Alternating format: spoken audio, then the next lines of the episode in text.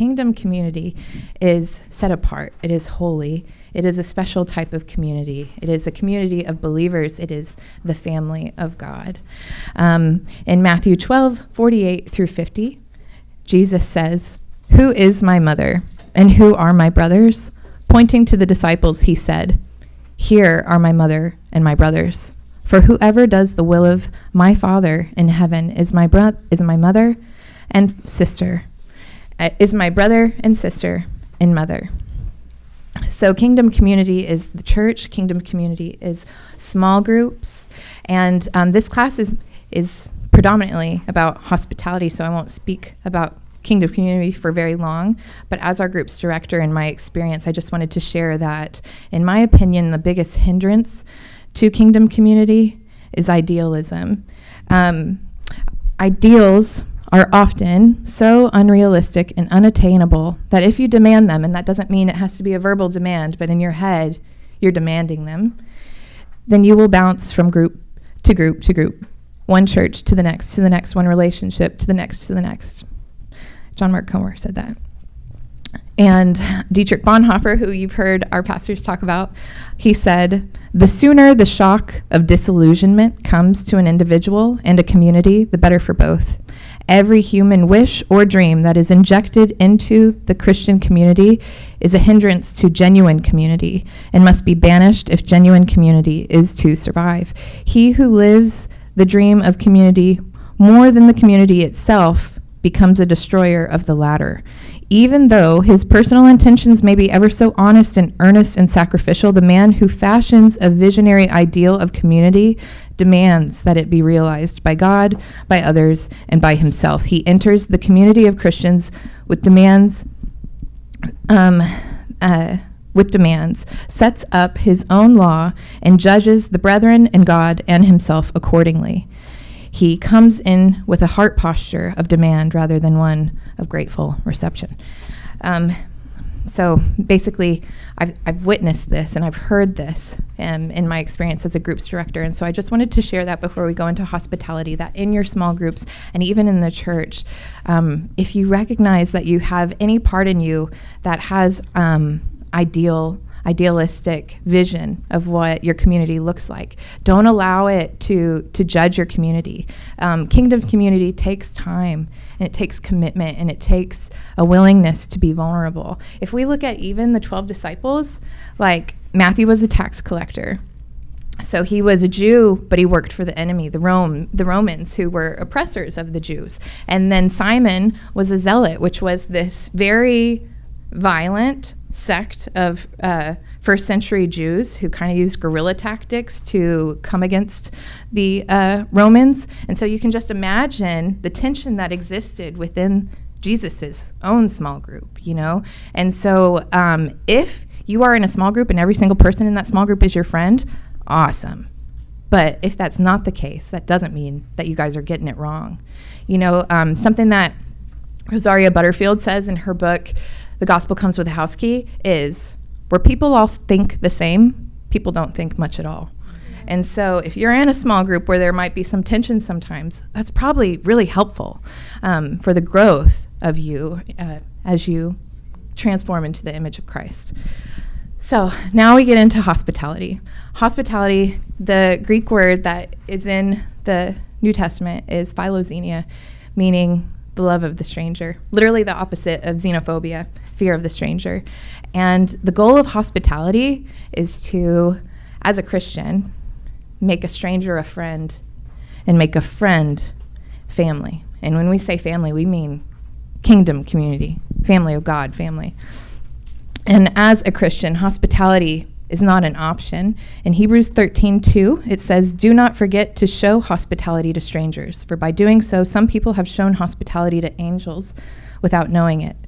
And in Luke 14:12 through 14, Jesus says, "Then he told the man who had invited him, he's at this banquet, when you invite people for lunch or dinner, don't invite only your friends and family, other relatives or rich neighbors. Otherwise, they will return the favor, which is like what we expect, right? Like your house next time. Instead, when you give a banquet, invite the poor, the handicapped, the lame, the blind, then you will be blessed because they don't have any way to pay you back. You will be paid back when those who have God's approval come back to life. And so, some barriers when it comes to hospitality. One is comfort. And for comfort, I'm going to actually plug a sermon that Pastor Josh Romano, JR, gave today, a year ago. What are the chances, right? I was like, no way. I like looked that up. I was like, when was that? it was like October 10th, 2022. I was like, shoot, okay. You doing it again, God, okay. And so look it up on the podcast. It's on that date. So he might have gave it a couple days before, but it was published on the podcast that day. You get it. And uh, the other barrier is worry and fuss. So let's look at this story that I'm sure you all know from Luke 10. As they were traveling along, Jesus went into a village. A woman named Martha welcomed him into her home. She had a sister named Mary. Mary sat at the Lord's feet and listened to him, but Martha was upset about all the work she had to do. So she asked, Lord, don't you care that my sister has left me to do the work all by myself? Tell her to help me. The Lord answered, Martha, Martha, you worry and fuss about a lot of things. There's one thing you need. Mary has made the right choice, and that one thing will not be taken from her. That word worry in the Greek is um, merimnao, and it means to be anxious. And that word fuss is um, the Greek word torbadzo, and it means t- to be troubled in mind. And these words are speaking to the fact that Mary has this anxiety and her thoughts are being pulled in all the directions of what she needs to do. And um, honestly, when uh, I I can recognize these anxieties when it comes to hospitality. I think something that I definitely need to work on is is allowing the house to not look perfect. And if somebody offers to help with a chore, my immediate thing is like, oh no, like you're gonna see like my dirty dishes. Like I don't want you to see my dirty dishes or something like that.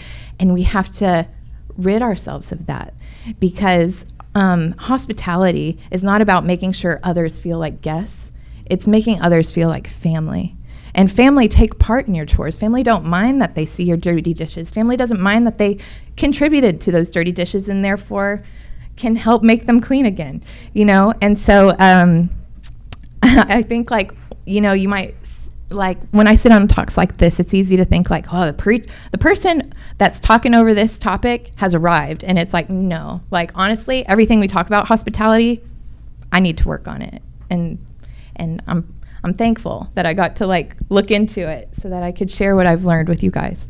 Um, so yeah, so worry and fuss, just let it go.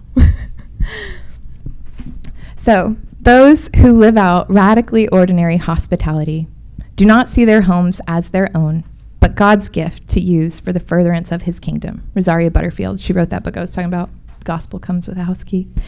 She is like an extreme example of hospitality. Her and her husband, they have they they every single night have people over for dinner. They specifically schedule their their um, their week and make a budget that they can accommodate for that many visitors. And as I was reading this book, I was like, oh my gosh, I don't know if I could ever do this. And then at the very very end of the book, she kind of lets you in on like, I don't expect for every single Christian's house to look like mine. You know, we have a we me and my husband share a very special calling for hospitality. However, we are all called toward hospitality, and because I live such an extreme example, I know that you can see things I've done and apply them in what works for you. And, um, and if you are married for your spouse, it's very important that you both be on the same page when it comes to hospitality. And something else that she said is me and my husband go at the pace of marathon training. And when you train for a marathon, I've never done that, but apparently, you go at the pace of who is the slowest. Um, so you're just honoring where your spouse is at and um, and so that they they don't get discouraged when you don't set yourselves up for failure as you um, open up your home. Um, as Christians, we should recognize that participating in hospitality is an opportunity to reach the lost. An invitation to your table opens up the possibility for strangers to become friends and friends to become family. All right, now we're going to look at Jesus and his hospitality. So, um, the table, right? That second part of what I just said. We should look at our table, an invitation to the table, as an opportunity for strangers to become friends and friends to become family. So, in the Gospel of Luke alone, there are over 50 references to food. New Testament scholar Robert Karris said In Luke's Gospel, Jesus is always either going to a meal, at a meal, or coming from a meal. And in every culture, meals bring people together. And in the Mediterranean basin of the first century, where Jesus was, table fellowship was a big deal. It was not only where people were drawn together, but it was a boundary of who wasn't at the table. I think of Mean Girls and Regina's like, you can't sit with us. So it's like it's like that, like, um, like the Pharisees of the day, the the Sadducees of the day. They were alarmed by who Jesus ate with because they never would have done that. And um, something that we need to be aware of is that um, it says that Jesus was a friend of sinners, but he did not sin with sinners. He did not mind the company he kept because there's a very big difference between acceptance and um, um, acceptance and I forgot what I was going to say. Yeah, yeah, base, yeah, affirmation. You know, um, and and Jesus's conversations with those people definitely were not enabling their sin. You know, um, in a very gentle way, he was demonstrating what's better than their sin. You know, and demonstrating that how good the kingdom is. And when you when you decide to live a kingdom life, it doesn't come in addition to the life that maybe you love now as a sinner. It comes in exchange for that. And so it has to look really good. You know, and Jesus was he was the pro at making it look good. Um, so um, uh, let's see what else I was going to say.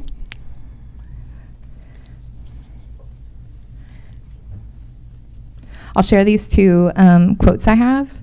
So, another New Testament scholar, Scott Bartchy he was uh, quoted saying, It would be difficult to overestimate the importance of table fellowship for the cultures of the Mediterranean basin in the first century of our era.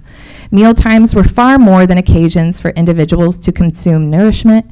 Being welcomed at a table for the purpose of eating food with another person had become a ceremony ritually symbolic of friendship, intimacy, and unity. Thus, betrayal or unfaithfulness toward anyone with whom you shared the table was particularly reprehensible. On the other hand, when persons were estranged, a meal invitation opened the way to reconciliation.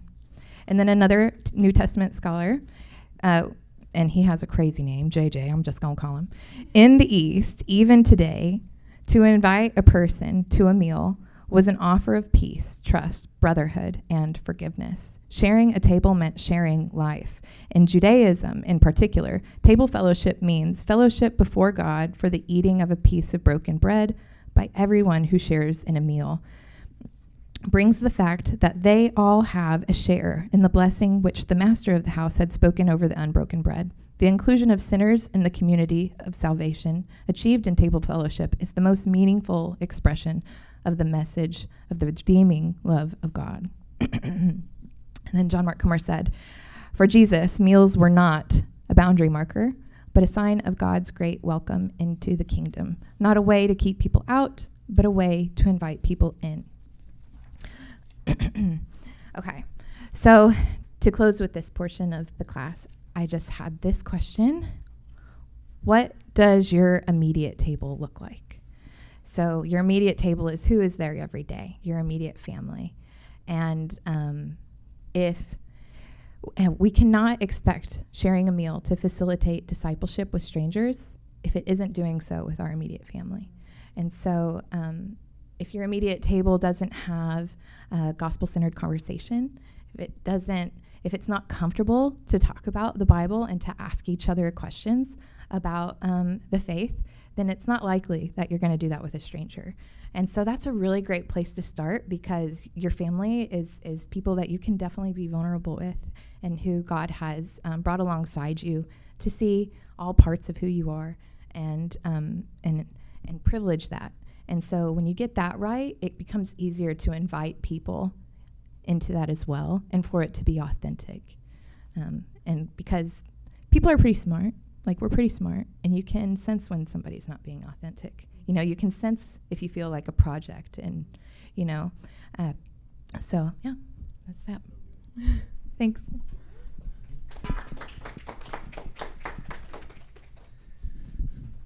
Thank you, Miss Rosie. All right. I'm probably going to spend a lot of time on the board. Or maybe not. We'll see what happens.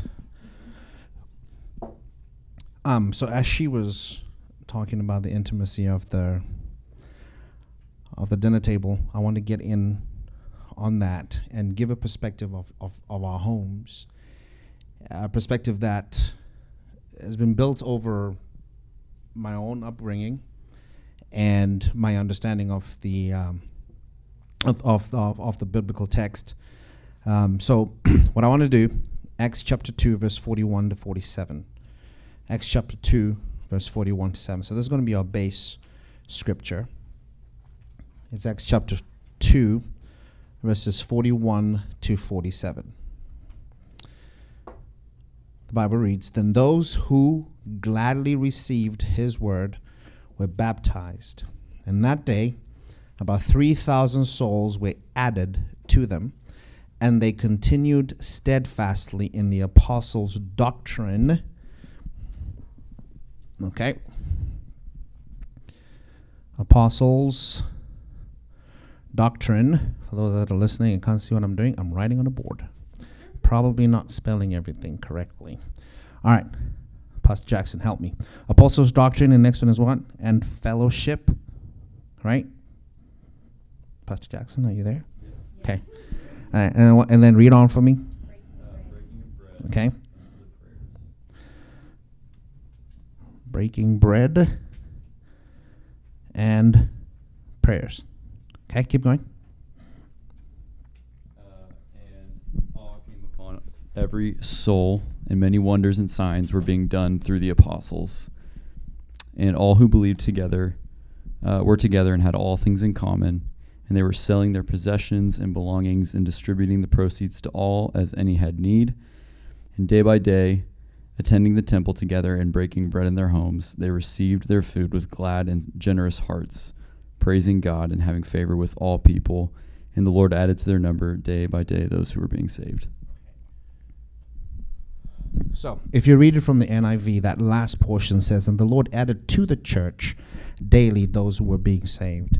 So when I was growing up in the beautiful country of Zimbabwe, um, I grew up in a home where my grandmother is the one who owned the house.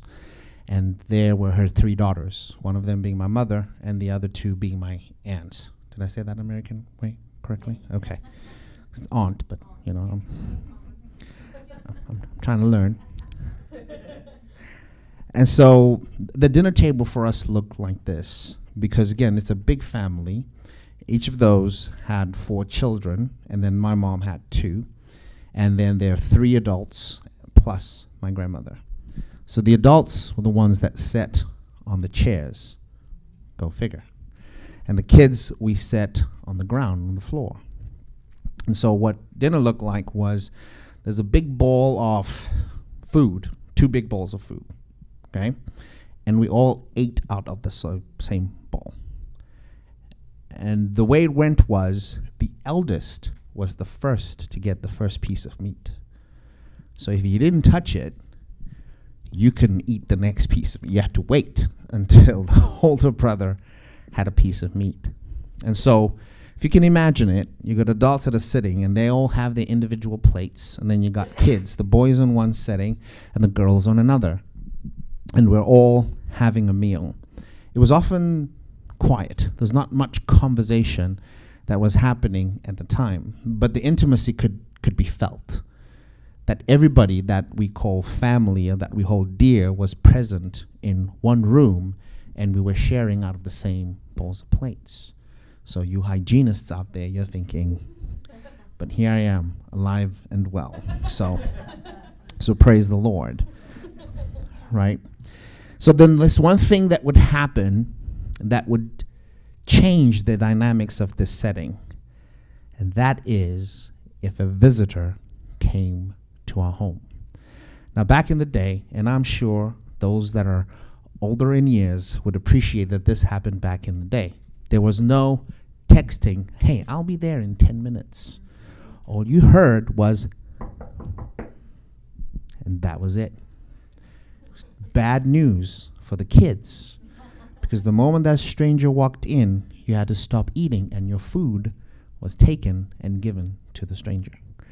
And then you had to wait until food was cooked again for you if you had not eaten. So, most times we race to eat to ensure that if any visitor was to come by, that there's no more food and that they would have to cook some more. But we often didn't make it in time because lo and behold, somebody just knocks on the door and comes in because my grandmother was very, very active in her local church body. People listened to her, people sought her counsel, people went through very difficult circumstances. Though she didn't have much, somehow she was able to respond and give answers or provision to people when they were in need. And so, to that end, we had a lot of strangers to us that came to the home.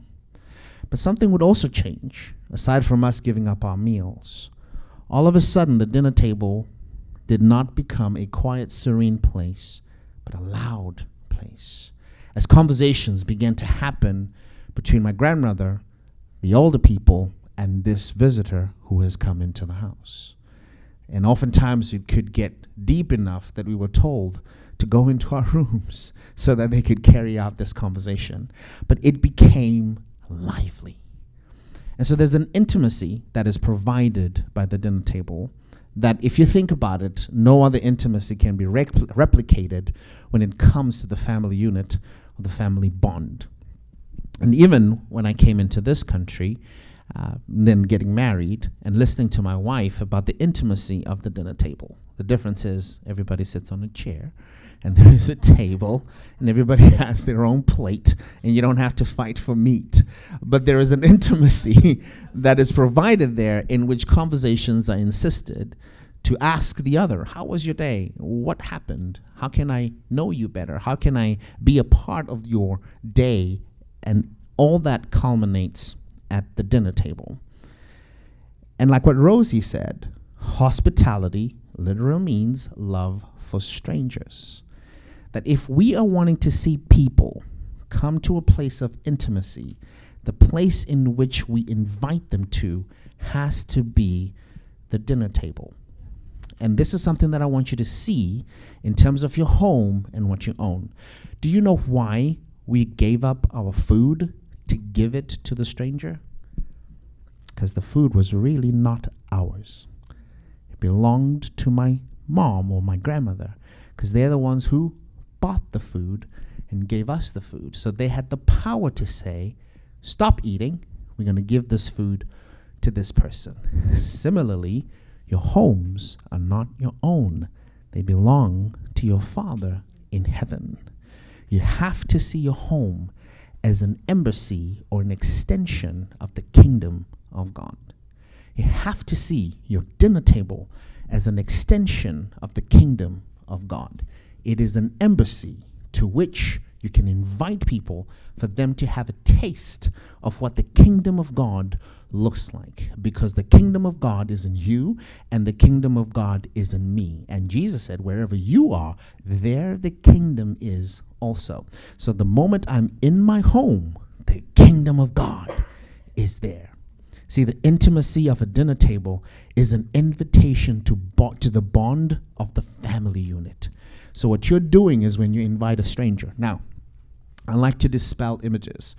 Uh, I did not know that some people don't think in images. It was weird to me. I still cannot comprehend it. I need an image for that, and I cannot find one. But I think in images. So the moment you hear the word stranger, Are you seeing the person at the corner of a street wearing clothes that are tattered and torn? Are you seeing somebody who is homeless and is in a homeless shelter, hasn't taken a bath for such a long time that there's a stench, an odor that is coming off of them? When you think of stranger, what image do you think? Because based on the image that you think and the presupposition of that image determines the action that you're going to take when you're talking about inviting a stranger. I want you to open up your mind to the stranger that the stranger could be the person sitting right next to you in this particular class is a stranger to you. You have no idea what their cries are. You have no idea what their understanding are because the things that take place at the dinner table is doctrine,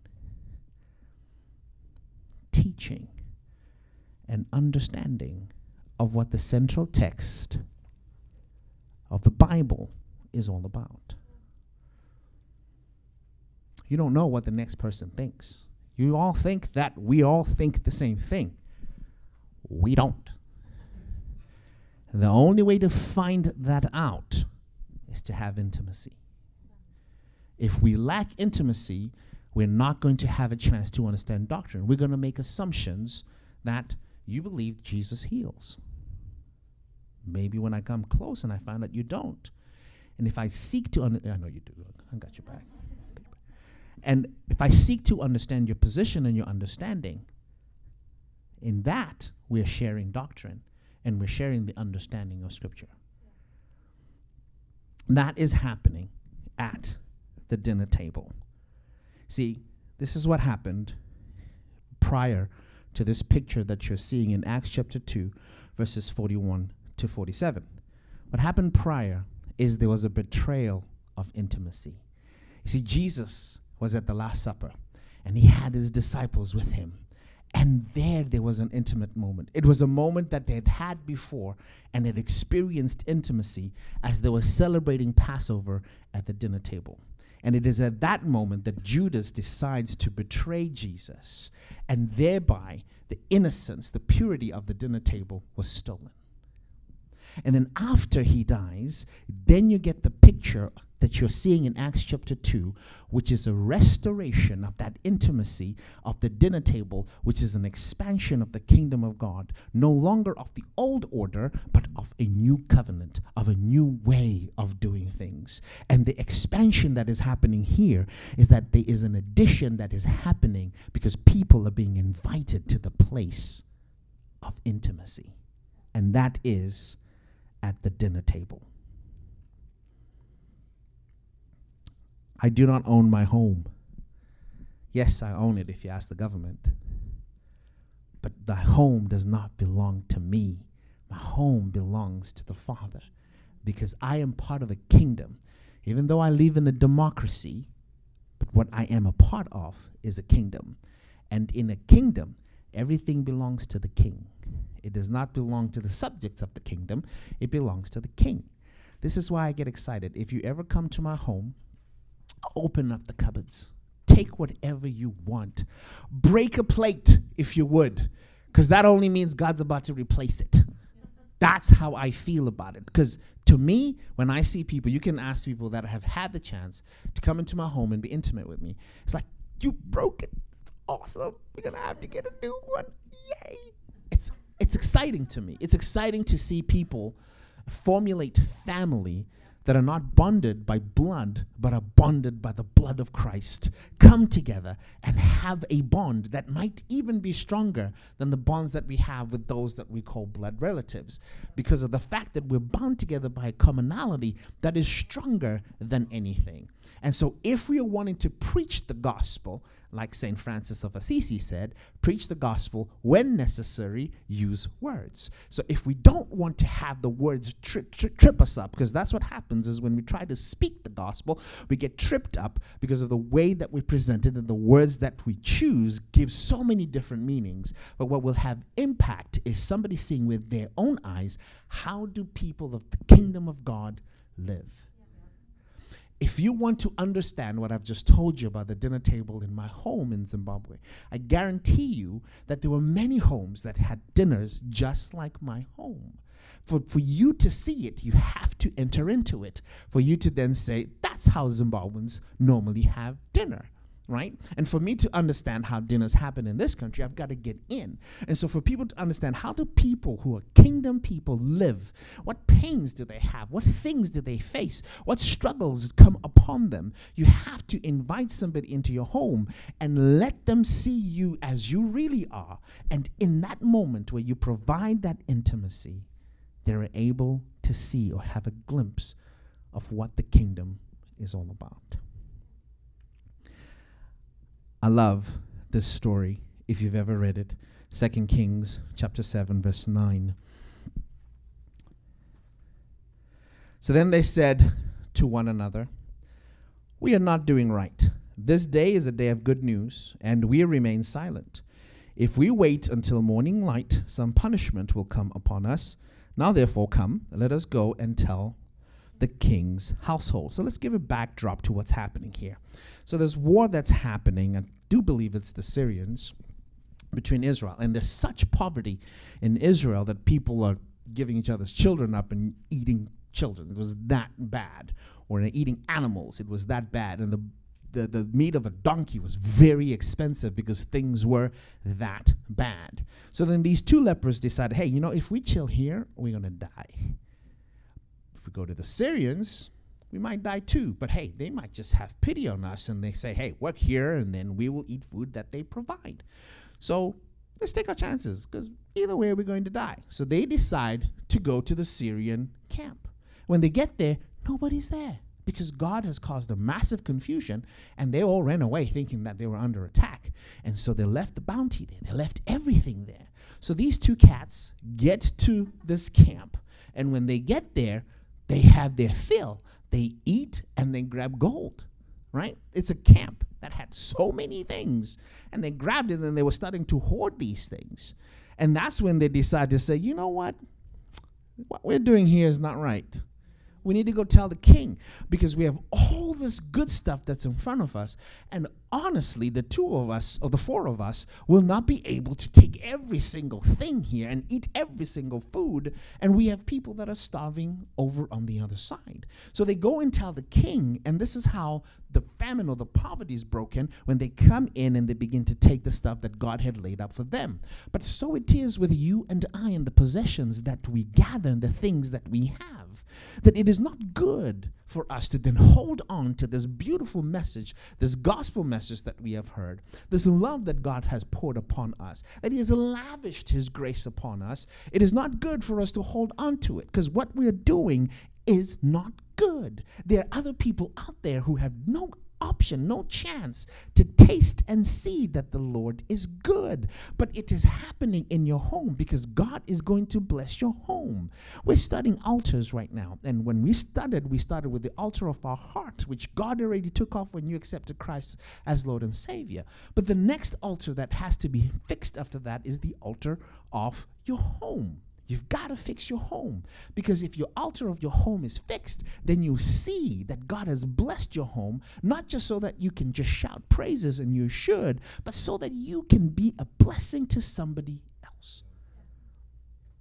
So, what we're doing, if we're not allowing people into our homes, and again, when you hear this, I don't know what images form in your head. I'm not saying every Monday, every Tuesday, every Wednesday. I'm not even saying once a week. I'm not even saying once a year or once. i I'm just saying you've got to figure out in your heart between yourself and God what does that look like to you?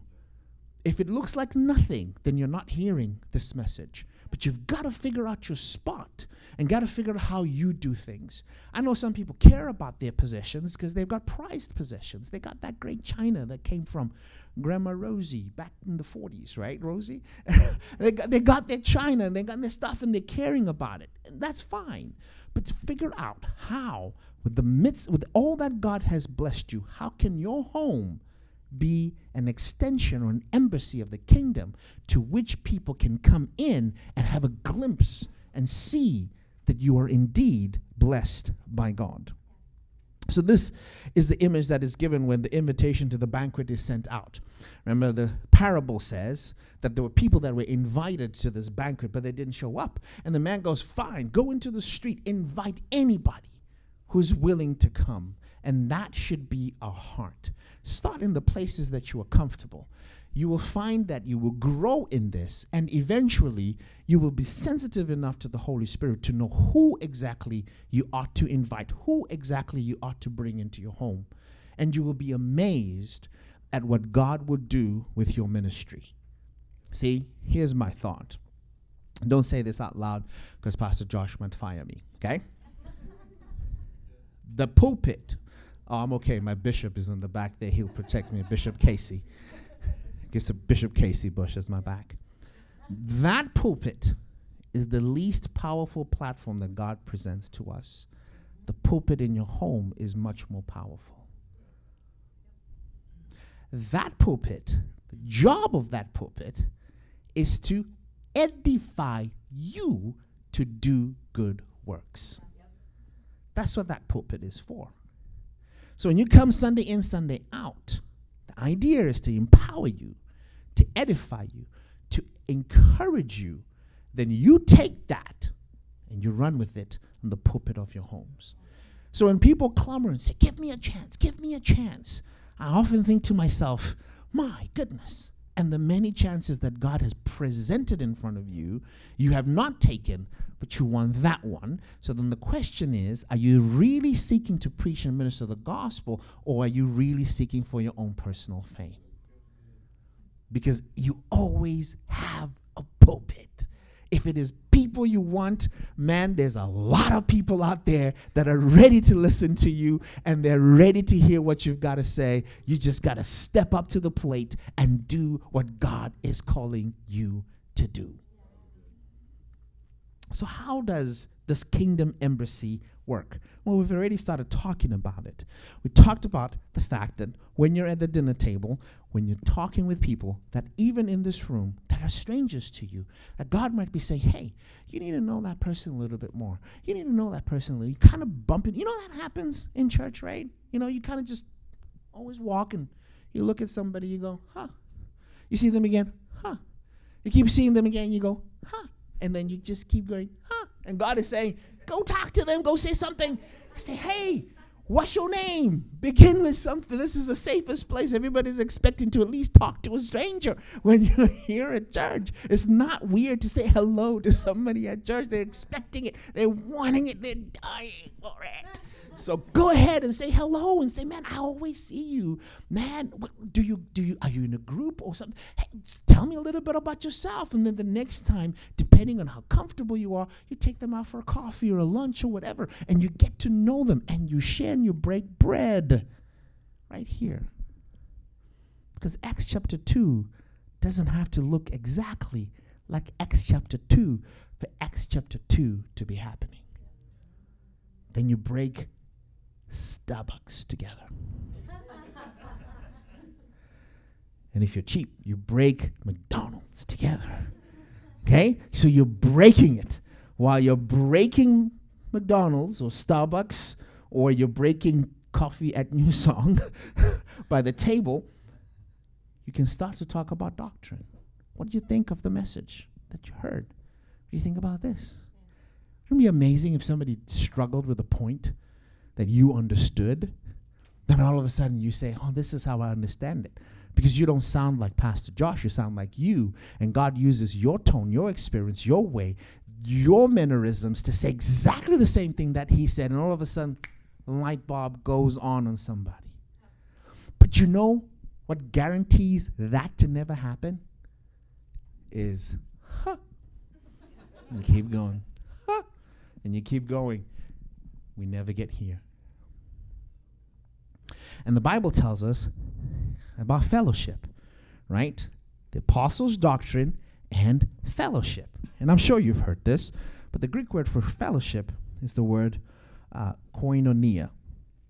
And it denotes three things a partnership.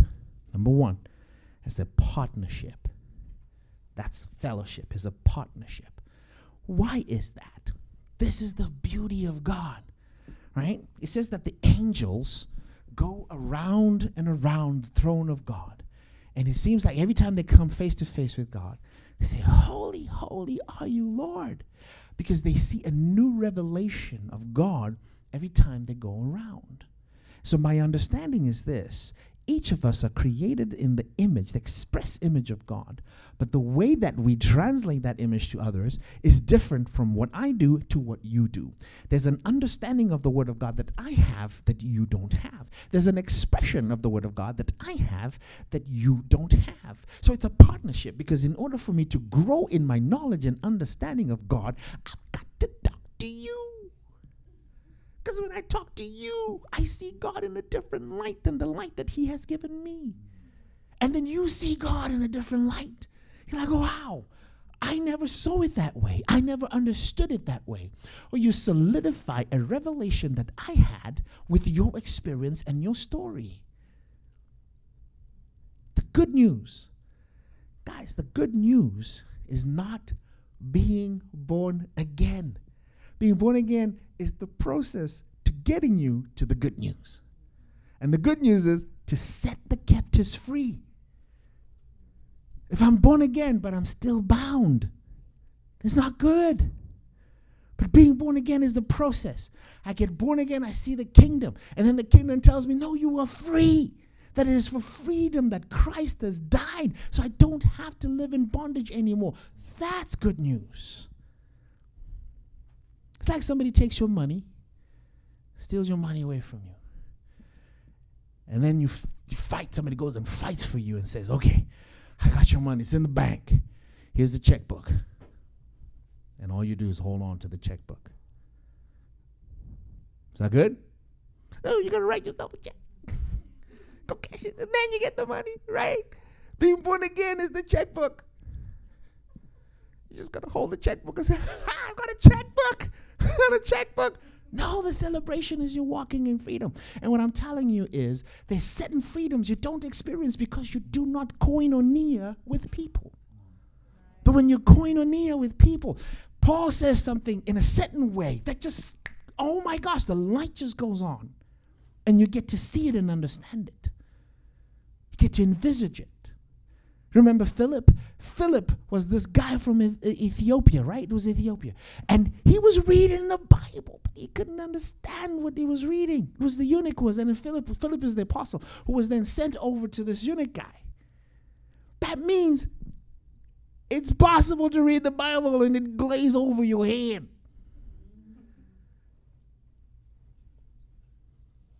That means I need you. I need you come and tell me, hey, hey, this is what the Lord has done for me. And this is how I understand it.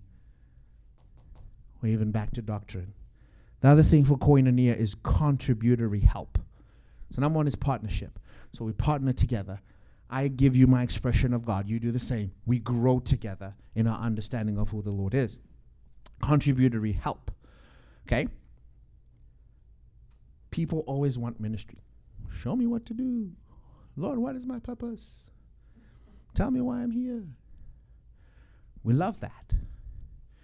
Then we read the verse that says, Help the poor. Show me what to do.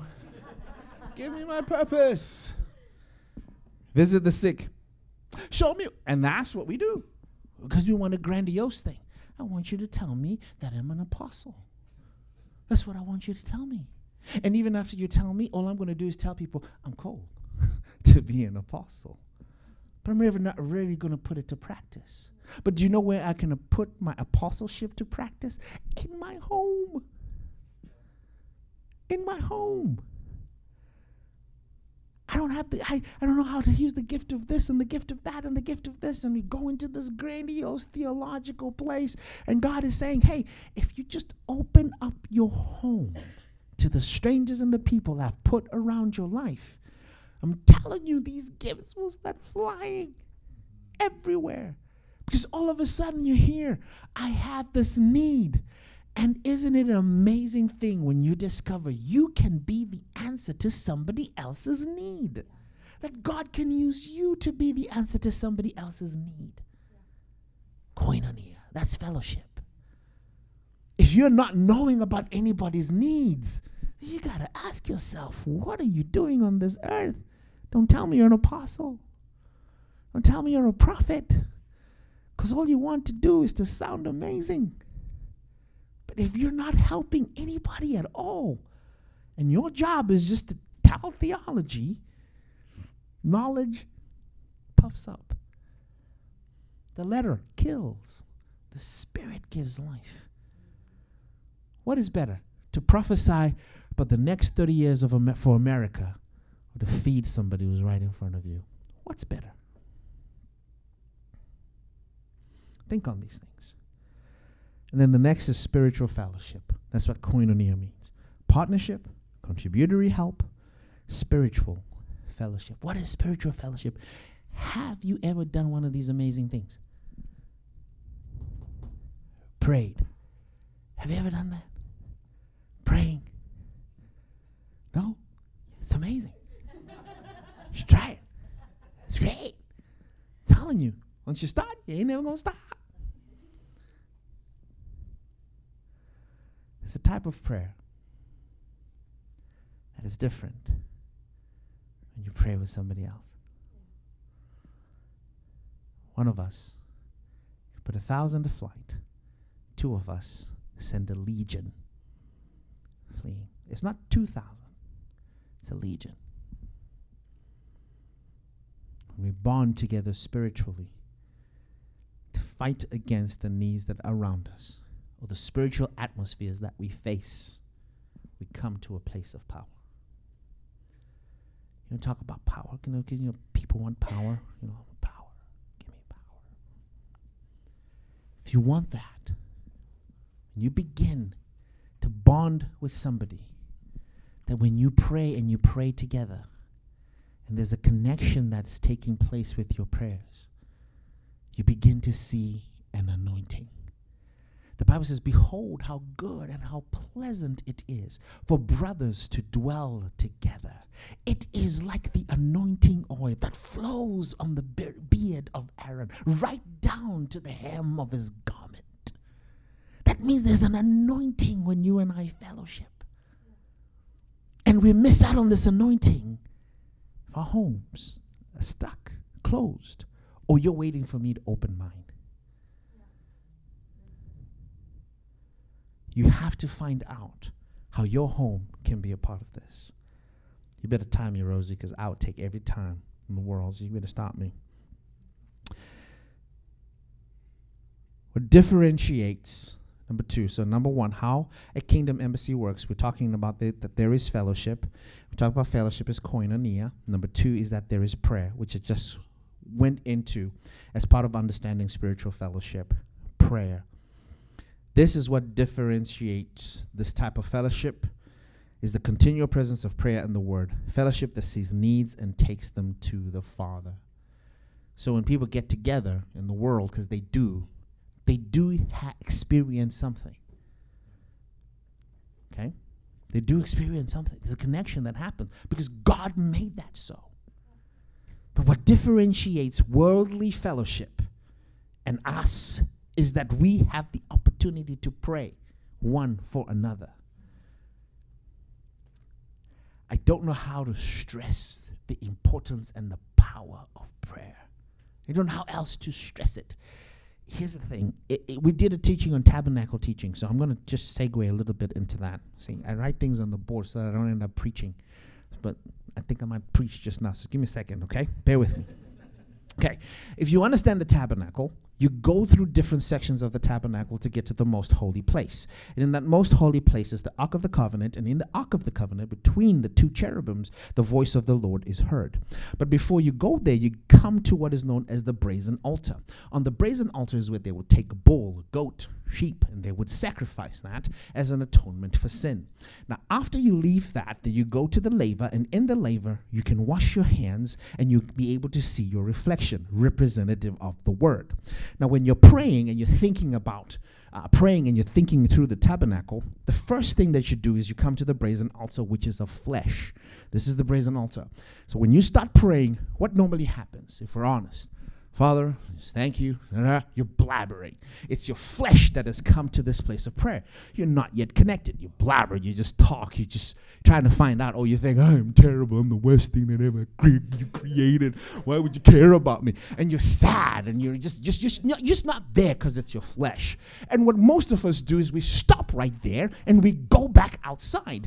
But the thing is, you've got to press on. You've got to push forward because when you push forward and you in- start talking about the word as you pray, you begin to see your own reflection. And the Bible says the word washes over you and makes you clean. Once you're now in the word and you begin find yourself praying the word, you press in and go to the next stage. In the next stage, I want to go to this artifact called the table of incense. The table of incense is exactly the same as the brazen altar. It's just that it's a smaller version of the brazen altar. But the table of incense has smoke that is rising up, which the Bible says at the prayers and the worship of the saints saints. Because when you get here, you stop talking about me, oh my, I'm sad, give me some bread, and you go to calling God for the nations, for your situation, for your circumstance, and you weep like Hannah. That is not important that it was that are coming out of your mouth, but the heart in which you're praying because you press through. That happens if you do it in fellowship with somebody else. What does the Bible says? Where two or three are in my name. There I am in their midst. Ask anything. And what you will ask will be in accordance to his will because you have now come to the table of incense because you sacrificed flesh over here. Okay, I'm done preaching. okay, number three. So, one, there's fellowship. Two, there's prayer. Three, it is shared as a family. What does it say here?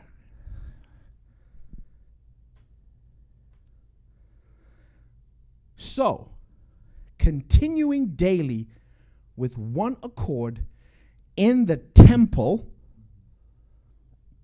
and breaking bread from house to house. They took the temple and they brought it into the house. The word for house is the word oikos, which means family. So they took what was happening in the temple and they brought it into the house. They took the message that was preached in the church and they brought it into the house. They took all the lessons that were taking place in the church and they brought it to their house. Most of us, what happens in the church ends in the car and never makes it to the house. So then, we rob ourselves of that, that, that. We don't know our needs. We don't have oikos, which is family or lineage. Think on these things.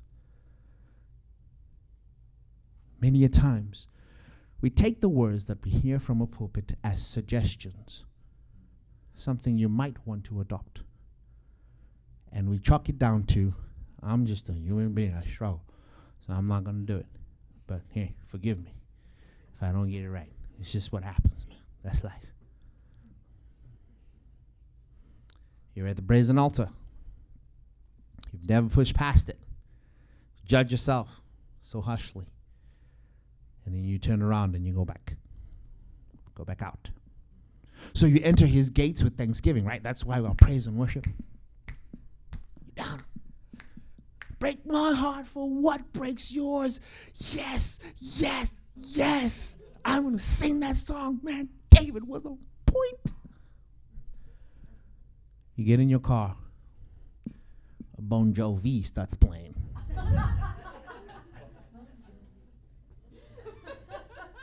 I just I just showed my age.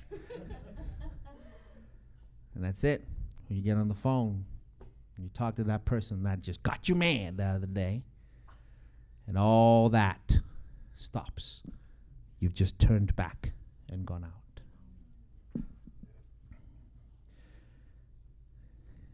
Here's a beautiful thing. What we have, what we've done in modern church Let's try to practice that, right? The Church is big. So we've tried to make it small and put it in our homes so we have groups. Okay, that's what we've done.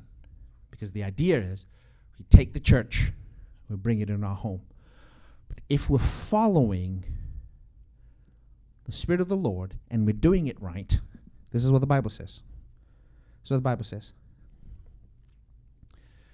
So continually, daily, with one accord in the temple, and breaking bread from house to house, they ate their food with gladness and simplicity of heart, praising God and having favor with all the people.